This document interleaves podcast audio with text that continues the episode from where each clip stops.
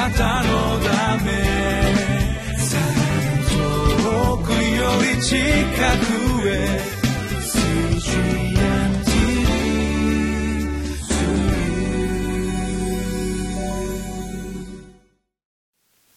皆さんこんにちは。リビングライフの時間がやってまいりました。私はニューホープ東京の牧師加藤伊作です。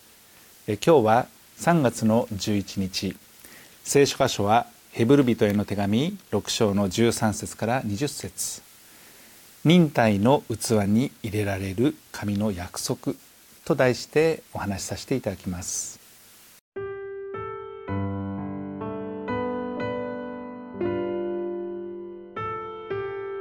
ヘブル人への手紙6章13節から20節。神はアブラハムに約束される時ご自分より優れたものを指して誓うことがありえないためご自分を指して誓いこう言われました。私は必ずあなたを祝福しあなたを大いに増やす。こうしてアブラハムは忍耐の末に約束のものを得ました。確かに人間は自分より優れたものを指して誓います。そして確証のための誓いというものは人間のすべての反論をやめさせます。そこで神は約束の相続者たちにご計画の変わらないことをさらにはっきり示そうと思い誓いをもって保証されたのです。それは変えることのできない二つの事柄によって神はこれらの事柄のゆえに偽ることができません。前に置かれている望みを捉えるために逃れてきた私たちが力強い励ましを受けるためです。この望みは私たちの魂のために安全で確かな怒りの役を果たしまたこの望みは幕の内側に入るのです。イエスは私たちの先駆けとしてそこに入り永遠にメルキゼデクの位に等しい大祭司となられました。この箇所で神はアブラハムに約束される時ご自分より優れたものを指して誓うことがありえないというふうに書いてありますね。神は意図高きお方ですから神より高い存在というのはないわけです。ですから神がなさったことはご自身ですね。自分を指して誓われたということですね。それより高いものがないものはやはりえ自分自身を指すことしかできないわけですね。で神はこういうふうに言われました。私は必ずあなたを祝福しあなたを大いに増やすと。必ずと言ってますから100%私はあなたを祝福しあなたを大いに増やすよというふうに言われたわけです。神の言葉ですけれども神の言葉は真実の言葉ですから、えー、この真実の言葉であるということは必ず実現するわけですね。で誓うっていうことはこの約束に対して誓いをするということはさらにより確かなものにしていくわけです。より確かなものになるということは、えー、反論することはできないと。もう本当に揺るぎのないえそういったものになるということをですねえこのヘブル人の手紙の作者は私たちに伝えています。この誓いをもって確認のための最終的なものとなったよということをですね言っています。さらにこれ以上変更はありえないんですよということを私たちに伝えていますね。でアブラハムですけれどもこの話の中でアブラハムは75歳の時に約束をいただきました。そしてアブラハムは忍耐しました。25年間、えー、ずっと神様の約束をしがみついてその末にやっと約束のものつまり約束の子イサクを与えられた、えー、私たちがこう約束を持ってですねその約束が実現に至るために必要なものは忍耐だと聖書に書いてありますけどもまさにアブラハムの人生を通して私たちは忍耐することが大切であってその忍耐の中でまあ25年かもしれませんしもっと長い50年かもしれませんけれども忍耐をすることによって神様が与えてくださる約束のものを私たちは手にすることができるんですよということをですねこの箇所を通して私たちは知ることができます。まあ忍耐をする時は私たちのこの確信はですね、えー、揺らいでしまって疑問を抱いてしまうようなことがあるでしょうか。神の約束は信頼に値するものだろうかってやはりこう人間ですからこう状況がですね、えー、好転しない、えー、変わらないそういう中で揺らぎかけたりします。人間は自分より優れたものを指して誓いますね。まあ一番高いところにいる存在ではないので天に誓って私はこう言おうとか言ってですねさらにこう優れたものを指して私たちは誓いをしますけれどもその確証のための誓いというものは人間の全ての反論をやめさせると。もう最後に釘を刺すというような意味ですね。誓いをすることによってもう誰も反論しえないんだと。これはもう必ず何があっても、えー、その通りにするよとかそうなるよとか、えー、確かなものにですね、えー、させようとして人間は一生懸命やるわけですけれども、まあ、神がですねご自身の言葉を持って、えー、このように言われた時っていうのは他のものを持って確証してもらう必要はなかったわけです。これはいわゆる不可侵なものだったわけですね。で17節を見てみると神は約束の相続者たちに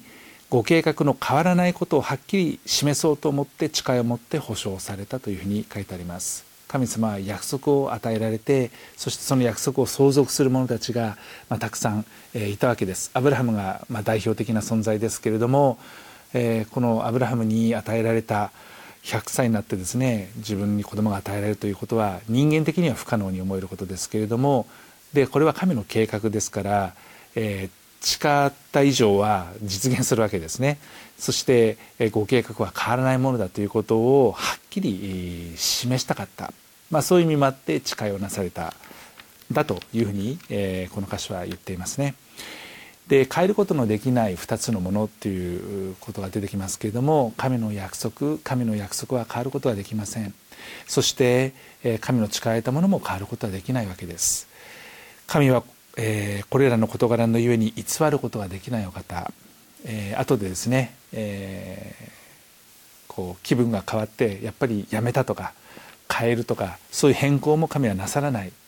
一旦神様が約束されたんであればそれはことごとく実現しそして必ずしは実現していく。100%真実の神様は100%約束したことを守ってくださって実現に至らせてくださるお方なんですね。前に置かれている望みを捉えるために逃れてきた私たちが力強い励ましを受けるために神はそのようにですね誓いを持って約束をされたということを言っていますね。望みというふうにありますけれども私たちはこの約束が与えられた時に望みを持ちます。約束は必ず実現するんだと希望に満ち溢れますね。それによって私たちはそこからああ大丈夫なんだと力強い励ましを得て歩んでいくことができるわけです。この望みは私たちの魂のために安全で確かな怒りの役を果たしますと言っています。魂と私たちのですね感情の部分思考の部分です。そこは非常に頼りないものです。揺らぎます、えー、当てにならないですね。でもそういうところが本当に怒りを下ろしたように安定したしっかりとしたもの。そして安全でいることのできるものとしてこの望みが役割を果たすんだと言っていますね。神様が必ずしやこの約束を実現に至らしてくださるというその誓いを持っての約束ですから必ずもう100%ですからもう安心して望みを持ってそしてその望みがあるがゆえにですね幕の内側に入ることができる。つまり神のおられる臨在の中へ私たちは入っていく、えー、近づきその臨在の中に導かれて進みいくことができるんですよ。ということを励ましとしてですね私たちに伝えてくれています。イエス様は私たちの先駆けとしてそこに入られた。天国に入ってくださいました。そして永遠にメルキーゼデクの位に等しい大祭司となってくださった。本当にメルキゼデクの話が今週ですね出てきていますけれども彼の人生を通して私たちは本当に優れたお方大祭司であり王である方が私たちのためにですね、え、取りなしてくださってそして私たちのことをですね本当に愛してくださって、えー、本当に私たちの側についてくださって共にいてくださり、えー、さらに私たちを神の身元へ導いてくださる、えー、そのことを覚える時に私たちのうちにはですね大きな感謝。そして私たちのうちには大きな平安と安心感、え、さらにはこの希望。私たちは抱きながら歩んでいくことができる、まあ、これもですね忍耐。をする上ではなくてはならないものです。希望があるがゆえに私たちは忍耐し続けることができるわけですね。本当にその希望を与えてくださったイエス様に心から感謝してそしてまた希望を告白して歩んでいくことができたら素晴らしいなというふうに思います。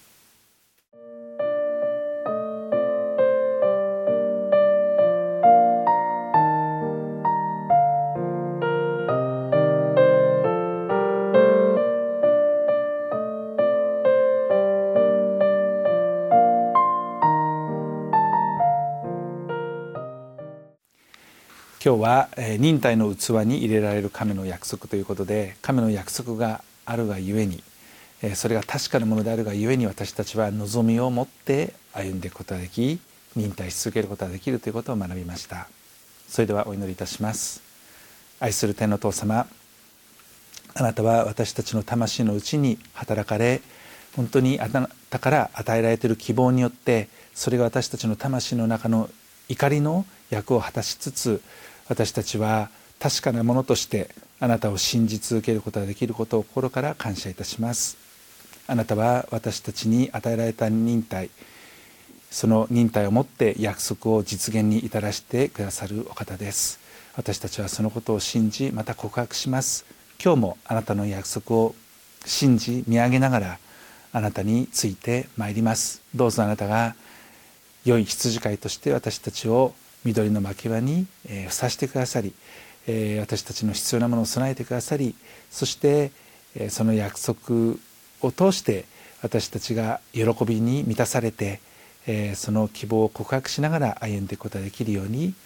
あなたの祝福があちこちに与えられて待っていることを私たちは知っています。主よ私たちもあなたを愛します。感謝して尊い主イエス・キリストの名前によってお祈りします。アーメン。